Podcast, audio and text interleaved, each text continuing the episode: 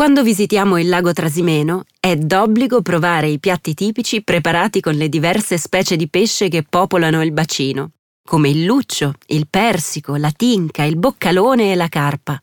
Il luccio, particolarmente pregiato, è utilizzato per saporiti arrosti di pesce. La tinca, invece, possiamo gustarla anche affumicata, sotto forma di patè da spalmare sulla bruschetta.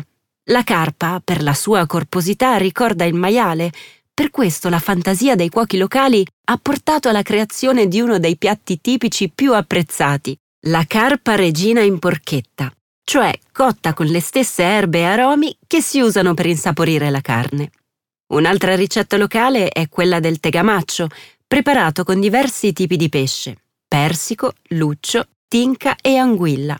Con questi piatti tipici del Trasimeno si sposa bene un vino della zona, ottenuto da un importante vitigno autoctono che alcune aziende agricole stanno cercando di recuperare in purezza. Parliamo del gamay rosato, dal sapore fresco e persistente, ottimo anche per accompagnare crostini di pesce di lago per un aperitivo sfizioso e di qualità.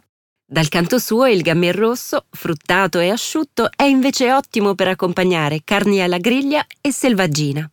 Oltre al pesce, la cucina del lago Trasimeno è improntata anche ai legumi, ma i due sono spesso uniti nelle preparazioni.